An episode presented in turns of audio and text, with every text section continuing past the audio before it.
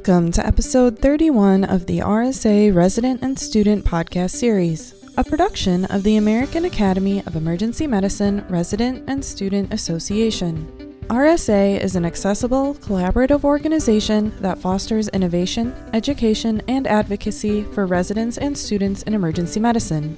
In this episode, Dr. Victoria Weston, resident at Northwestern University and a past president of RSA, speaks with Dr. Mark Reiter, residency director at the University of Tennessee, Murfreesboro, Nashville Emergency Medicine Residency, a partner in Middle Tennessee Emergency Physicians, CEO of Emergency Excellence, and the immediate past president of AAEM. Today, Doctors Weston and Reiter give guidelines to money for emergency physicians. Hello, and welcome to the RSA podcast series. My name is Vicki Weston, and I am here as the RSA immediate past president, and very fortunate to be interviewing Dr. Mark Reiter. Dr. Reiter is an MD and an MBA. He uh, has multiple titles, including the immediate past president of the AAEM Board of Directors and has been an active board member for many years. Today, we're going to be talking about an issue that's near and dear to many of our hearts, and that is going to be finance and how you manage your finance. So, we're very fortunate to have Dr. Reiter here. He has a lot of expertise in how to manage finances from the perspective of the emergency physician. So we'll be asking a number of questions about topics that typically impact the emergency physician. So, Dr. Reiter, thank you for being here again today. Oh, my pleasure. Yeah. So, I guess to start with, can you tell me why this is important for the emergency physician? Well, you bet. It's a pretty big deal because how you manage your finances are going to have a lot of downstream effects if you're really having a lot of problems with your finances, then that can lead to a lot of personal satisfaction problems and wellness problems. It can bring relationship problems could come up and it could also have a real impact on your job. You might end up making very different job decisions because you're under financial stress than you otherwise would. It also really affects your, your ability to retire on your terms. You want to be able to set a track for you to retire at a point where, where it makes sense for you rather than being stuck in a position where you have to keep working well past your sell by date because you don't really have another choice. But it, it, it's uh, it's kind of complex because you know as a resident you're making about fifty thousand dollars a year, better than it was when uh, when I was a resident. But it's still you know it pales in comparison to what is now an average resident debt load of over two hundred thousand dollars, and there's plenty of residents who are clocking in at four five hundred thousand plus in debt. And this is also after a number of years getting ready for medical school and then going through medical school where they weren't really making any, any sort of an income. So you're starting off your career under a lot of financial stress. At the same time, there's real opportunity. Emergency docs do pretty well for, for themselves. The average emergency doc is making somewhere around $300,000 a year now. And that creates a lot of opportunities. And if you do things right with that type of an income stream, then you can really open up a lot of different doors for your own, you know, financial health to, to both do things that are important to you for the financial stability of your family, as well as to take advantage of things, you know, that you might enjoy, as well as, of course, like we talked about, to be able to retire on your own terms when, when the time is right.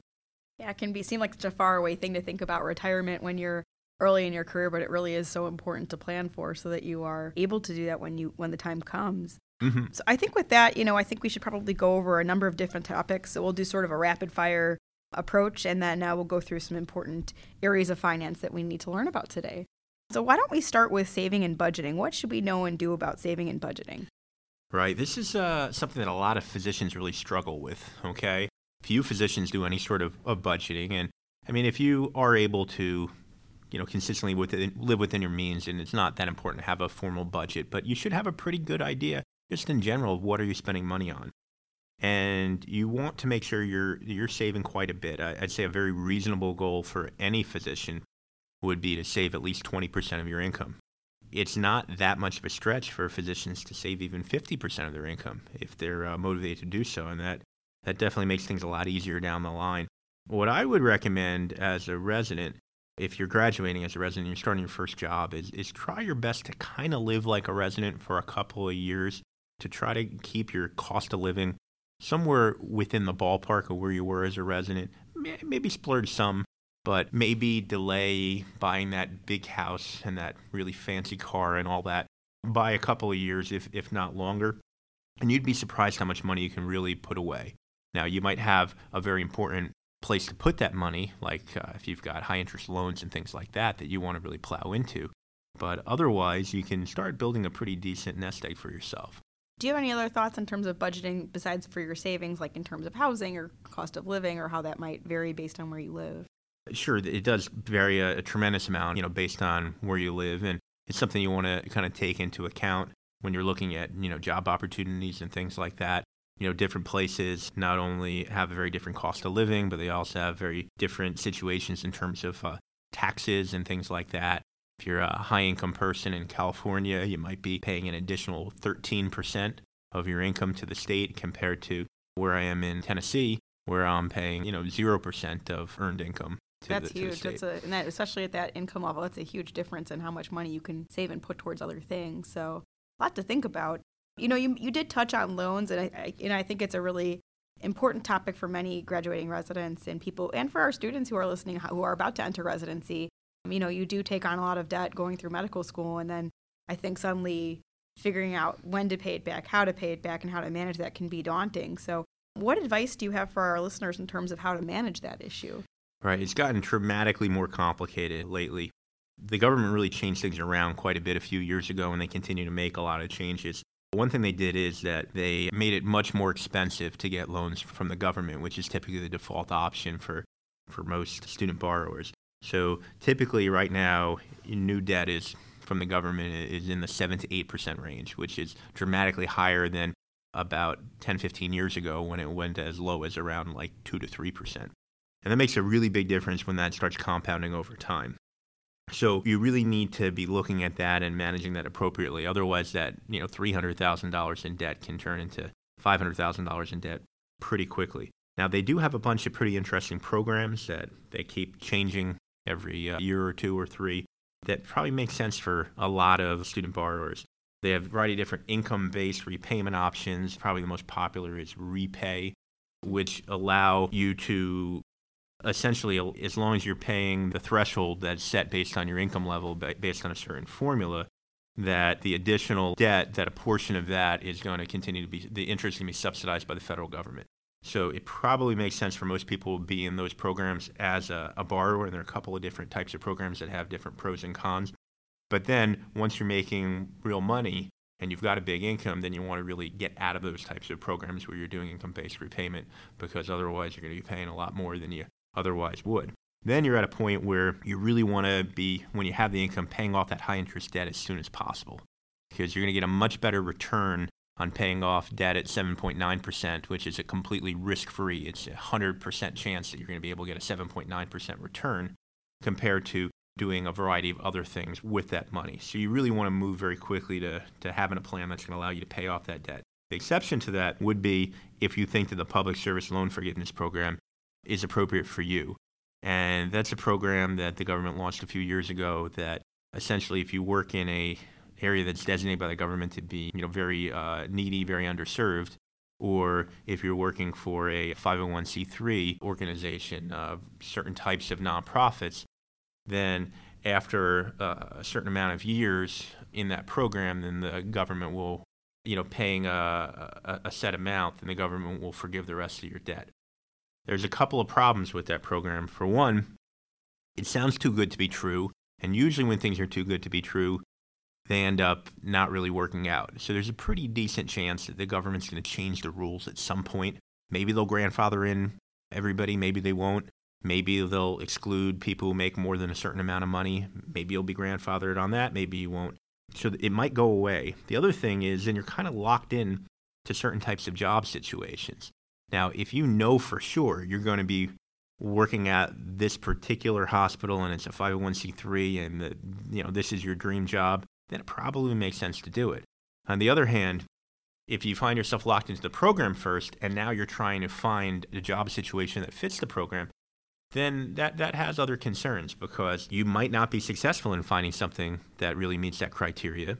And that can be a pretty expensive way to do things. Or you might take a job which really isn't the right job for you for a variety of different reasons, maybe location, maybe the job environment, but you're only taking that job because you feel you kind of have to do, to do it because of that program or that job that you're taking maybe pays you a lot less that you might have been a lot better off taking a higher paying job that you like just as much you know, and, and that actually potentially could offset what you'd get forgiven through the public service loan forgiveness program.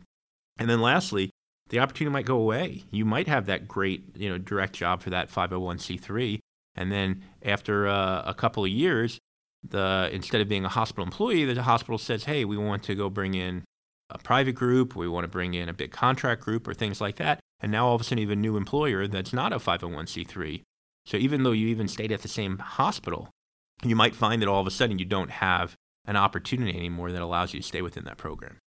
Yeah, I think those are all great points. And I know that as someone who's currently navigating the loan repayment process, it can be very complicated. You know, just a few points that I would like to add is that there are a number of places that are 501c3s, like large university hospitals, that you might not realize. As someone who recently graduated residency, your time during residency and your, those repayments during residency do count towards it. So I would say if you are at all able to make payments during residency, even if it's under that program, it's a good way to kind of start chipping away at it, even if it's only a small amount every month. It really does make a difference. And then if you are planning to do the loan forgiveness, you do need to plan in advance for that. And there's a number of paperwork that needs to be done throughout. So if that is something that you're considering and you're a listener today, um, just make sure that you're keeping up with the paperwork that you need to do.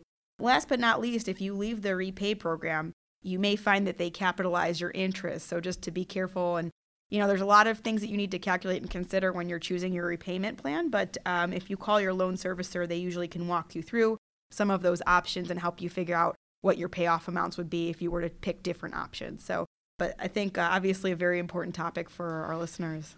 Yeah, one more thing on that is that if you leave one of these programs, then you can typically consolidate your debt and refinance in the private market at a much better rate. But if you do that, then you're no longer eligible for these types of uh, government programs. If you do refinance in the private market, how do you, you know, because I will tell you, I'm getting a million mail mailings a day about different places trying to get you to refinance your loans with their company. How do you figure out which ones are good companies or which ones are uh, reputable and not going to scam you?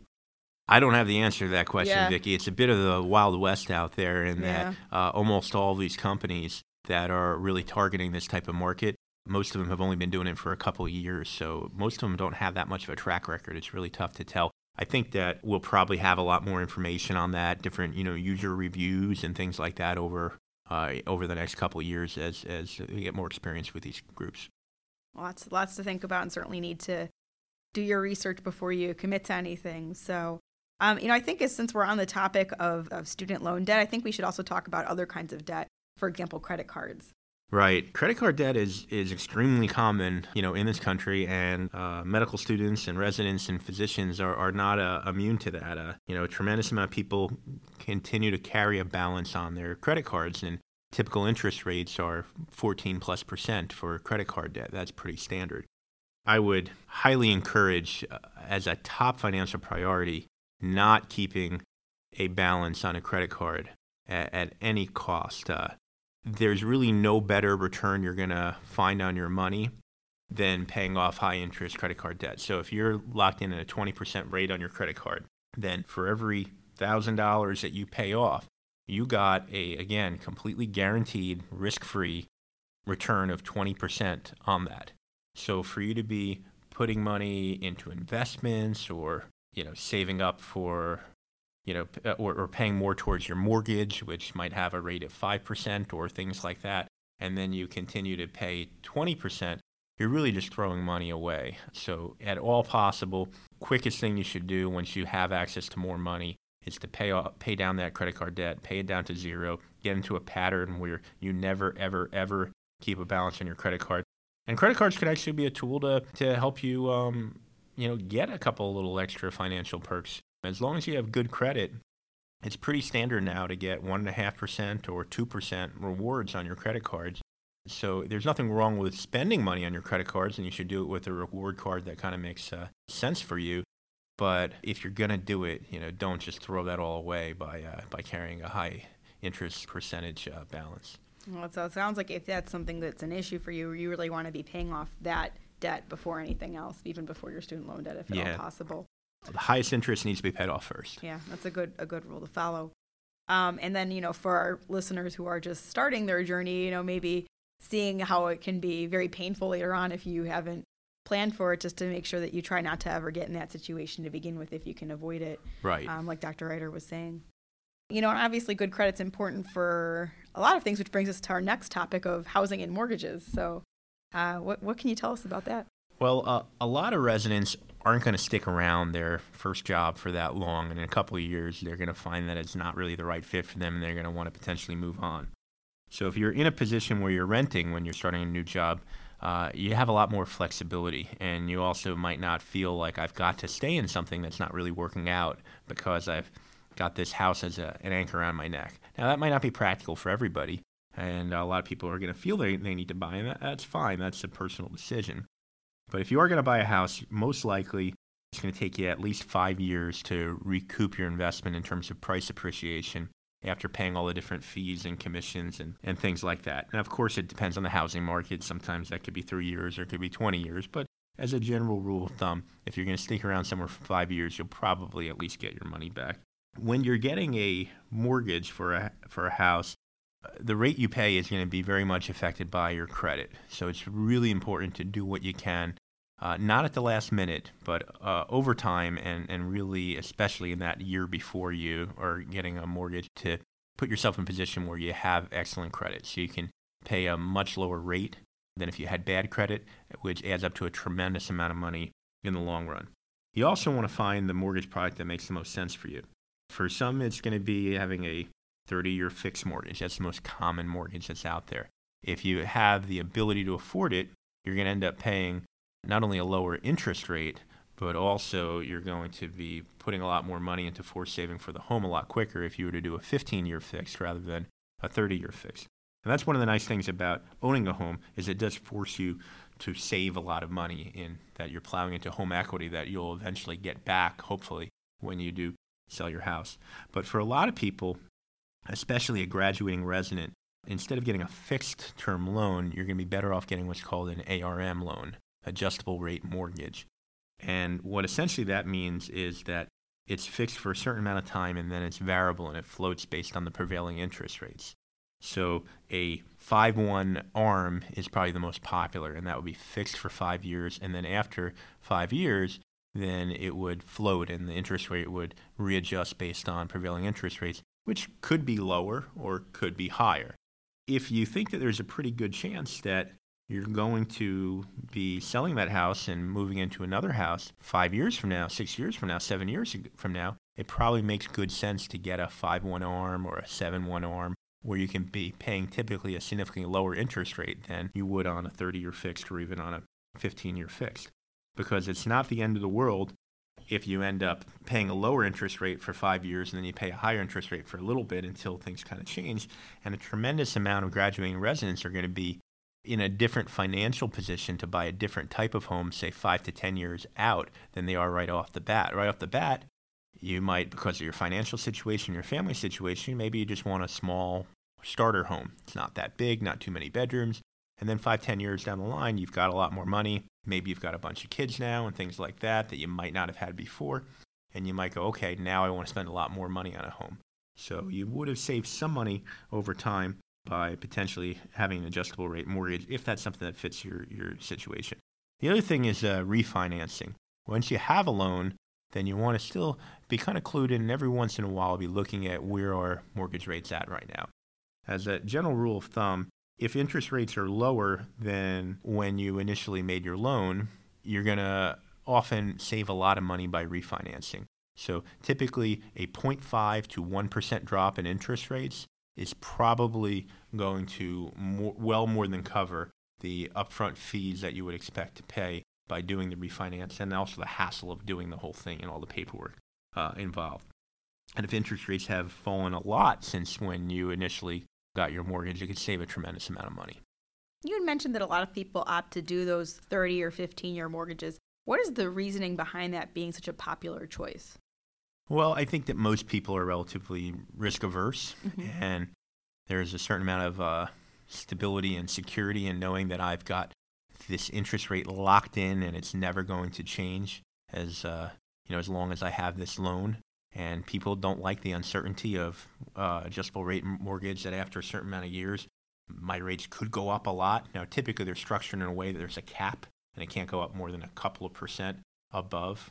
And of course, that will be disclosed to you in your loan paperwork and things like that. But it, it, generally is that you know people are risk averse. But if you're pretty sure that you're not going to be in that loan for 10, 20, 30 years, then it, it doesn't really matter what happens to interest rates. Yeah. Do you have any thoughts on the doctor's loans that people are often eligible for? Right. Um, the devil's in the details with doctor loans because it's very variable from lender to lender. So some lenders recognize that, hey, a doctor loan is a great marketing tool for me to offer some extra perks and a good deal to a doctor, and then we can kind of get their business, and then potentially they're going to be allied with our bank, and we're going to use all sorts of other banking services so I can make a lot of money off them in the long term. And I think that's uh, an appropriate way for a lot of these uh, big banks and lenders to kind of look at things. Let's build that relationship and let's offer, say, 100% financing or 95% financing instead of 80% financing without having to pay any private uh, mortgage insurance, without jacking up the fees or things like that. Maybe have a more streamlined process, make it easier to do so, more flexible with credit, maybe a, a simpler application process, and potentially a lower rate because this is a preferred client that you want to get them on board and be loyal to your bank up front. So if you can get a program like that that lets you get a better deal on a loan, then yeah, that's a no-brainer. Take the best deal, and sometimes the best deal is a doctor's loan that's only available to to doctors.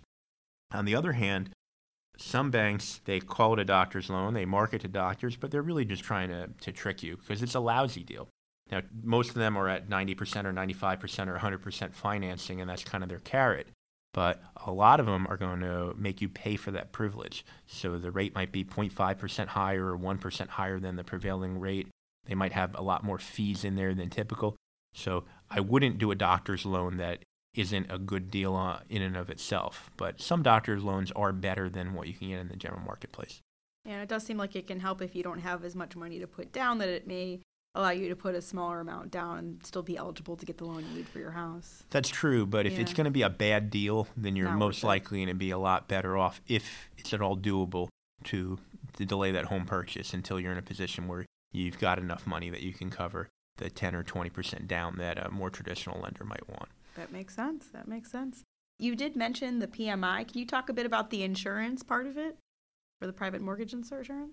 Right. So for, for PMI, typically if you've got a loan where you've got less than a 20% down payment, then you're going to have to pay private mortgage insurance because uh, you're considered a, a higher risk type of thing. Now, the banks do have flexibility in it, like through these doctor loans programs where they're essentially going to be covering that, that PMI cost.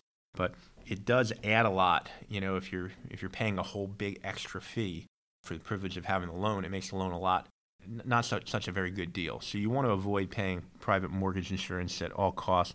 And I generally don't think that if, if you're in a position where you'd have to pay PMI, then you probably should be delaying getting the loan. There's all sorts of other things that are associated. There's title insurance when you get a home and all that. That that can be a bit of a scam. You kind of have to get title insurance to to make sure that nobody else prior to you has any sort of a lien on the home and things like that. But typically, the title insurance is set up by uh, the real estate agent, and it's really based on who's giving a good kickback to the real estate agent, or who they're buddies with, or who gives them really big gifts and things like that, rather than what is the best deal for you. And it's a commodity. Title insurance is title insurance. So uh, that's something that you don't have to go with what your real estate agent kind of slots in automatically. That's something you could shop around. There's even uh, you know online title insurance uh, direct sellers that sell to all 50 states, like Entitle Direct, which uh, typically you're going to pay about uh, 20, 30 plus percent less than with the local place that your real estate agent recommends. Are there any risks to using the online people? As long as it's a reputable company, I don't think so. You know, uh, if as long as, as they have any sort of a track record and, and it's a legit operation, then I think title insurance is generally title insurance if you're the type of person that you would be actually going and checking out your local title insurance place in person and going there and just making sure it's legit, okay, I, I can see some peace of mind from that. But I would say it's pretty rare. There's not too many people who are knocking on the door of the title insurance company, whether they're going local or going with a place that's more remote. Well, that's a very thorough and very helpful overview of the housing and mortgage uh, portion of things. I think we probably could do a whole separate podcast just on that. But in the interest of time, let's move on to investing. I think that sort of seems to be the next piece of the pie once you've got your debt and loans under control is how do you figure out how to save? Right. Well, investing is a good deal. You know, compound interest, uh, you know, is, is a, a very uh, positive thing. Traditionally, if you go back uh, over 100 years, then the S&P 500, which is a, a marker for the 500 largest U.S. firms, has returned on average about 11% a year in terms of positive return. Now, there are definitely negative years, and there's definitely variances. So this is a long-term investment. Whenever you're talking about investing, it's a long-term horizon you're looking at. But it's really hard to lose money in the long term. So again, looking at the S&P 500, which is probably the most tracked index by professionals, there's never ever been a 20 year period of time where you would have lost money. Take any 20 year period, you would never be in the red. You might be in the red for five years or 10 years, but not for, for 20. Now, that doesn't mean it can't happen in the future, but you know, 100 plus years of experience has worked out pretty well. So, your odds, if you put a bunch of money in the stock market appropriately, and then you take a bunch of money out 30, 40 years from now, most likely that money's gonna be worth a lot more than what you put in. So, what you really want to do is any money that you can afford to put into the stock market, you want to do it. You want your money to work for you rather than just sitting in a bank. Now, sure, you want to have an emergency fund.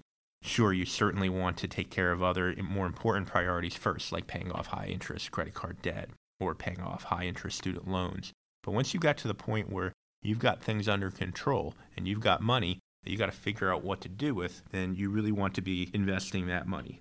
Now, you got to be careful about a lot of different things.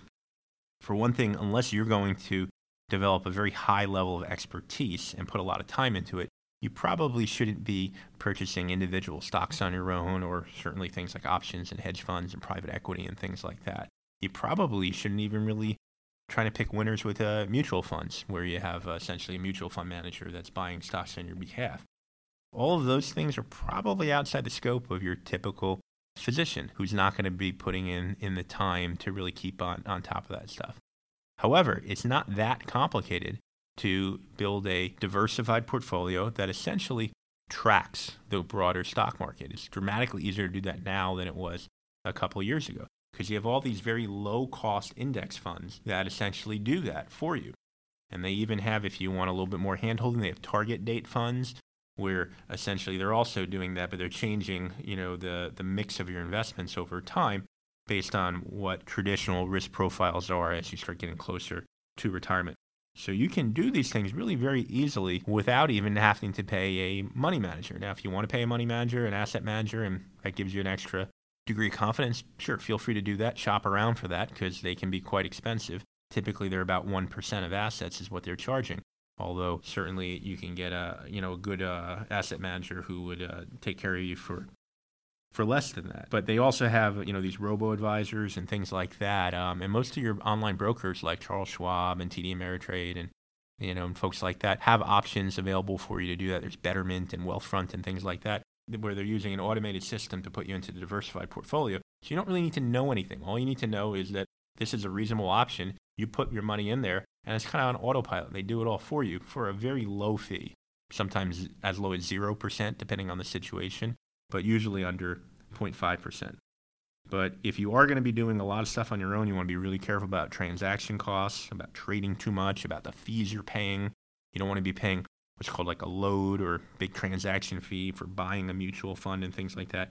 You want to be really careful about chasing performance and you know, something's going up a lot, so I'm going to go buy it because things go up have to keep going up and things like that. And that's not really the the right thinking. And that's why most of the time you shouldn't just get involved in that at all. And you shouldn't be trying to pick winners and you should just be trying to essentially mimic the broader stock market, which is pretty easy to do. But the two problems that are going to be the most costly for you to have everything is starting too late and being too conservative.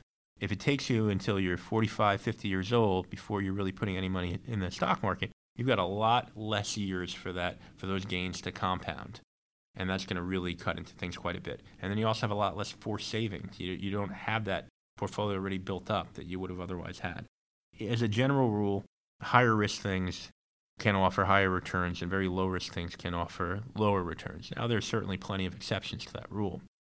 But what you don't want to do is invest so conservatively that you're really handcuffing your opportunity to make any real money. Makes sense. Um, and then with that, I think we probably should talk about 401ks and IRAs and how that works as well. Right. This is a, a really good opportunity, these uh, different vehicles, retirement savings uh, vehicles. So, almost certainly at your job, you're going to have access to a 401k or at an educational uh, institution, a 403b, which is essentially the same thing. And that allows you to put away a certain amount of tax advantaged money. So the thresholds change a bit, but you know generally you can put away about $18,000 plus depending on how it's set up, whether it's a 401k or a SEP IRA, which is very similar, you're going to be able to put up that type of money plus 20 to 25% of your income up to a certain uh, maximum threshold, which is like around 53,000 and does change a little bit each year. Uh, it typically goes up. So it's an opportunity for you to put away a good amount of money that is tax advantaged. So the traditional way is that you put away the money and it doesn't really count as income. So it's essentially you're not paying taxes on that. And if you're in the highest income tax bracket, that's a lot of savings because the highest income tax bracket currently right now is 39.6% plus another 0.9% for all earned income as part of the uh, healthcare reform. So it's 40.5%. So if you put it into a traditional thing, then you're not going to pay taxes on, you're not going to pay 40.5% taxes on, say, that $220,000 of income that, that you put away that you're you're not going to be paying taxes on $53,000, you know, if you're kind of capping it out and hitting the maximum threshold. And that's a pretty big deal. Now, you do eventually pay taxes because when you take that money out when you retire, then you're going to pay taxes on it at that point. But probably you're going to be in a lower tax rate because you're by the time you're taking it out, you're probably not going to be making real salary income. So you're really just being being charged based on the, the amount of money you took out at that point. Plus, you get all this tax advantage growth along the way. Now, there's other accounts called Roth accounts, and they have now Roth, not just Roth IRAs, but also Roth 401ks as well, that you don't get that tax advantage up front, that you don't not pay taxes up front. You continue to pay that tax up front, but then it goes in that account, it grows tax free, and then when you take the money out, you do not pay taxes at the end. So that's a pretty good deal if you expect you're going to be in a higher income tax bracket when you end up retiring. But for most physicians who are now actually physicians and are getting an attending salary, you're not necessarily going to be in that situation. As a resident, though, as a resident, you're probably going to be in a lower tax bracket, and a Roth account makes a lot more sense. Now, in addition to the money that you can potentially do it through your employer, such as 401ks and 403bs and SEP IRAs and things like that. You also could do your own personal IRA account or Roth IRA account where you can put away a more modest amount of money. I believe this year it's $5,500, and you can have that same type of tax treatment. That being said, the, there are income thresholds on that, and once you make more than a few hundred thousand dollars, you're not eligible to get the tax deduction for investing money in a traditional IRA and likewise you you know w- with uh, the other types of vehicles too. So that ends up being somewhat limiting, but then a lot of people are doing what's called a backdoor Roth, which is essentially where you put the money in a traditional IRA, you don't get the tax benefit, but then you roll it over into a Roth IRA, and then because you never got the tax benefit up front, you don't have to pay taxes on the rollover. So you, it gives you a way to put money into a Roth account. There's also profit sharing accounts and other types of accounts like that, that depending on your group, you might be in a situation where you can put up, you know, even significantly larger sums of money past $53,000, um, which is good. And if you're an independent contractor, as many emergency physicians are, then you can set up your own solo 401k or solo SEP IRA and essentially accomplish the same thing and put away about $53,000 in tax advantaged uh, money. So it's something that is a really good deal and it's something that, that any physician making an attending salary should do whatever they can to max that out. Now, there are higher priorities like paying off high interest credit card debt and stuff like that, but you're getting a really good opportunity. So once you move past higher opportunities, you really want to do anything you can to max that out every time. And some employers are going to make the contribution on your behalf. Sometimes you self fund, sometimes there's a match involved. Certainly, if there's a match involved, there's no better deal than that. If they're giving you a one to one match, so if I put in 18,000, they're going to match in 18,000 that's a 100% return on my money, you know, guaranteed. So that's kind of a no brainer, but that's kind of uncommon. It's very common in, in most of uh, the private sector, but in, in medicine, it's pretty rare with physicians that they're going to kind of set it up in a way that it's a match.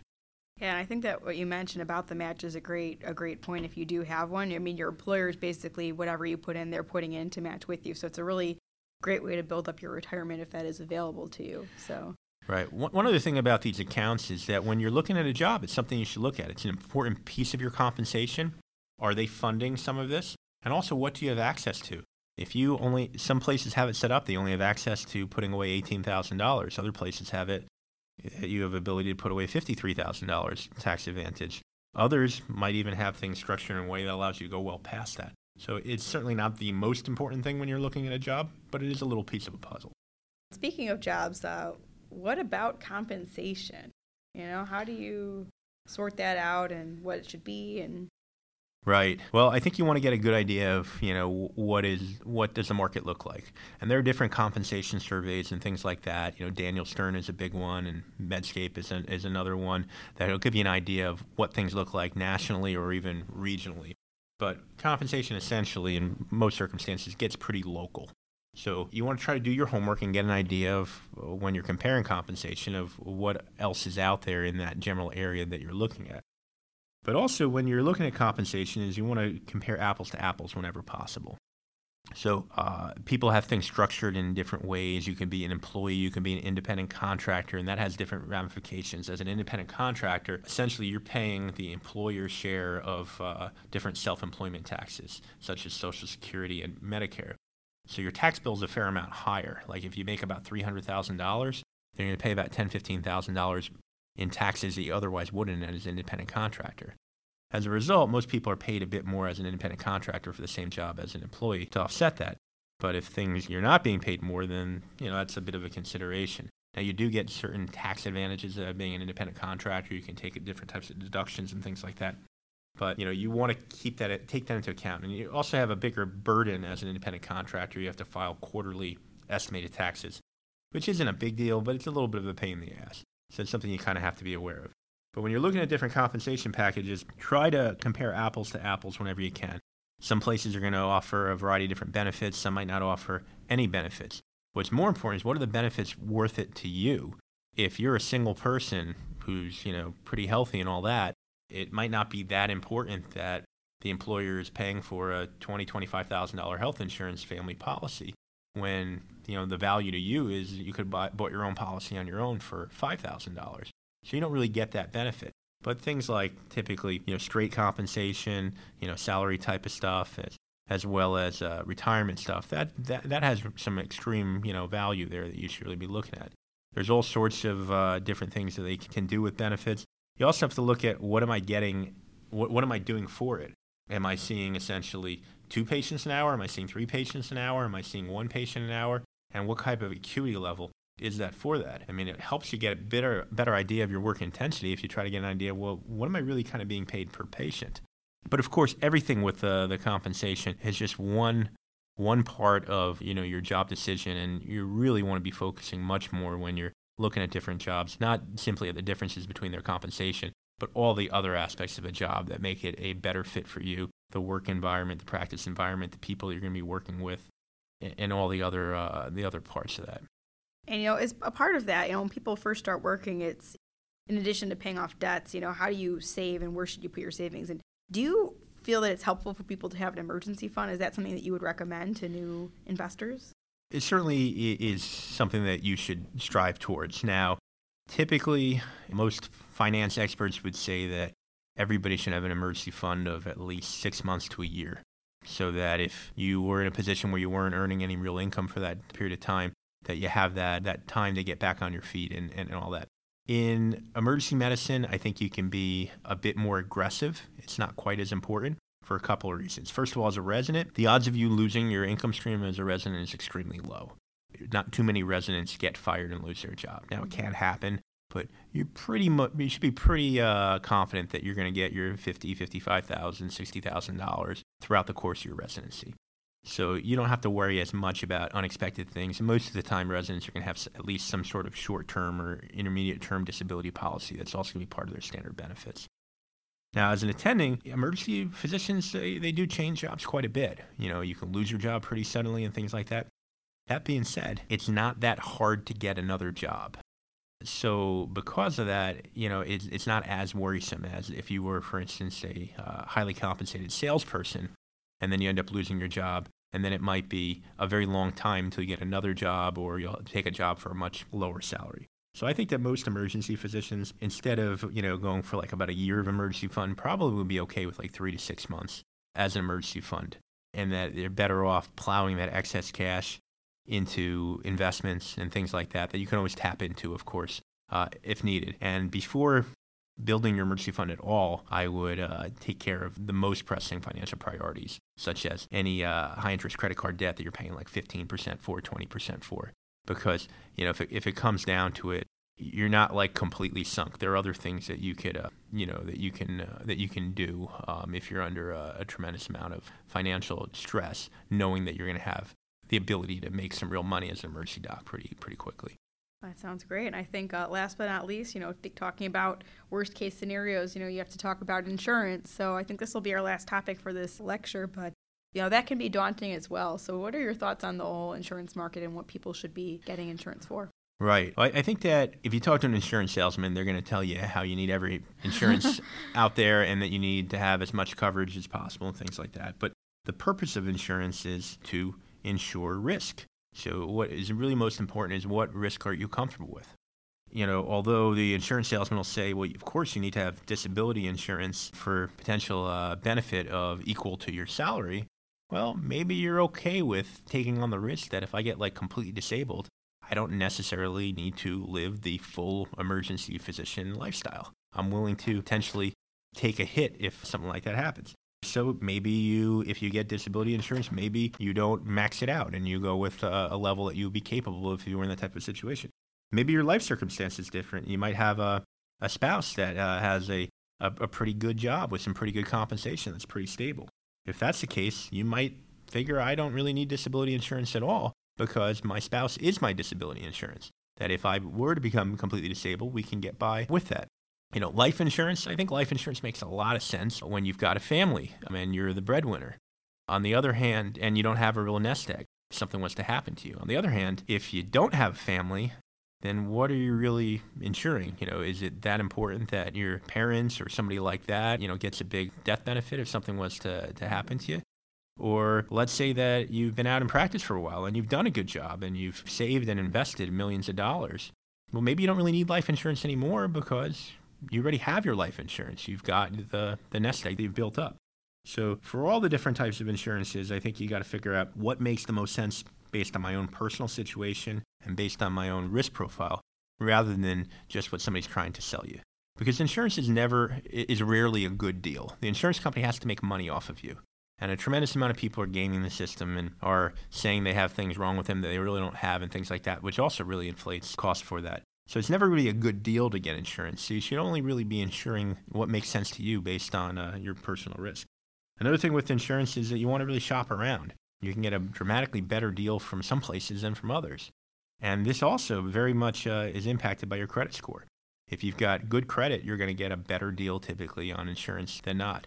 One last thing I'll mention with insurance is typically the most lucrative insurance to sell, particularly for life insurance, is what they call like the whole life insurance. It's not just insurance policy, but it's also an investment vehicle, kind of all combined into one. But typically, it doesn't do that good of a job of either, and fees are really quite considerable with that.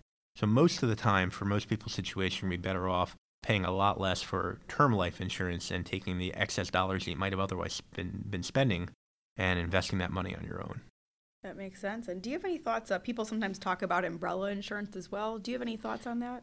Again, it's kind of what your risk profile is. Uh, umbrella insurance supposedly, you know, shields you from some personal liability that falls outside of a variety of other things. So maybe when the uh, uninsured uh, contractor working on your house falls off the roof and, and breaks their neck, perhaps that's something that your umbrella policy might protect you from and things like that. So you, you just have to figure out, you know, how crazy do I want to be, you know, because you could get insurance for anything in the world. So how much insurance do I really want? How many different things? How big of a risk do I really think this is? How important is this for me? And you also want to make sure you have something worth insuring. Like, if you're just out of residency, you don't really have any money. You know, why pay for umbrella insurance? Okay, so if somebody uh, breaks their neck on your property or something like that, well, you don't really have anything for them to take. You know, why do you want to spend a, bunch of money on umbrella insurance? But yeah, if you have a lot of assets and you and you're concerned about these types of things, then it's something you could consider doing. Might be makes it something that makes sense as you go forward as you like as you accumulate assets in a home. Well, I think that was a very thorough overview. I think from what we talked about today, so we covered saving, budgeting, loans, debt, both credit cards and student loan debt, housing and mortgages, investing, 401ks and IRAs, compensation, emergency funds and how much you should save, and then last but not least, insurance. So, Dr. Reiter, that was a whirlwind tour through the world of finance, and thank you so much for your thoughts and comments today, and thank you for being here with us. My pleasure. Thanks for the opportunity. Thank you, and thank you to our listeners for tuning in. We hope you have enjoyed this podcast from the American Academy of Emergency Medicine Resident and Student Association. For more information about RSA, please visit our website www.aaemrsa.org. Listen to all podcasts in this series and explore the ways you can get involved with RSA. Join us again next episode for another topic of importance for emergency medicine residents and students.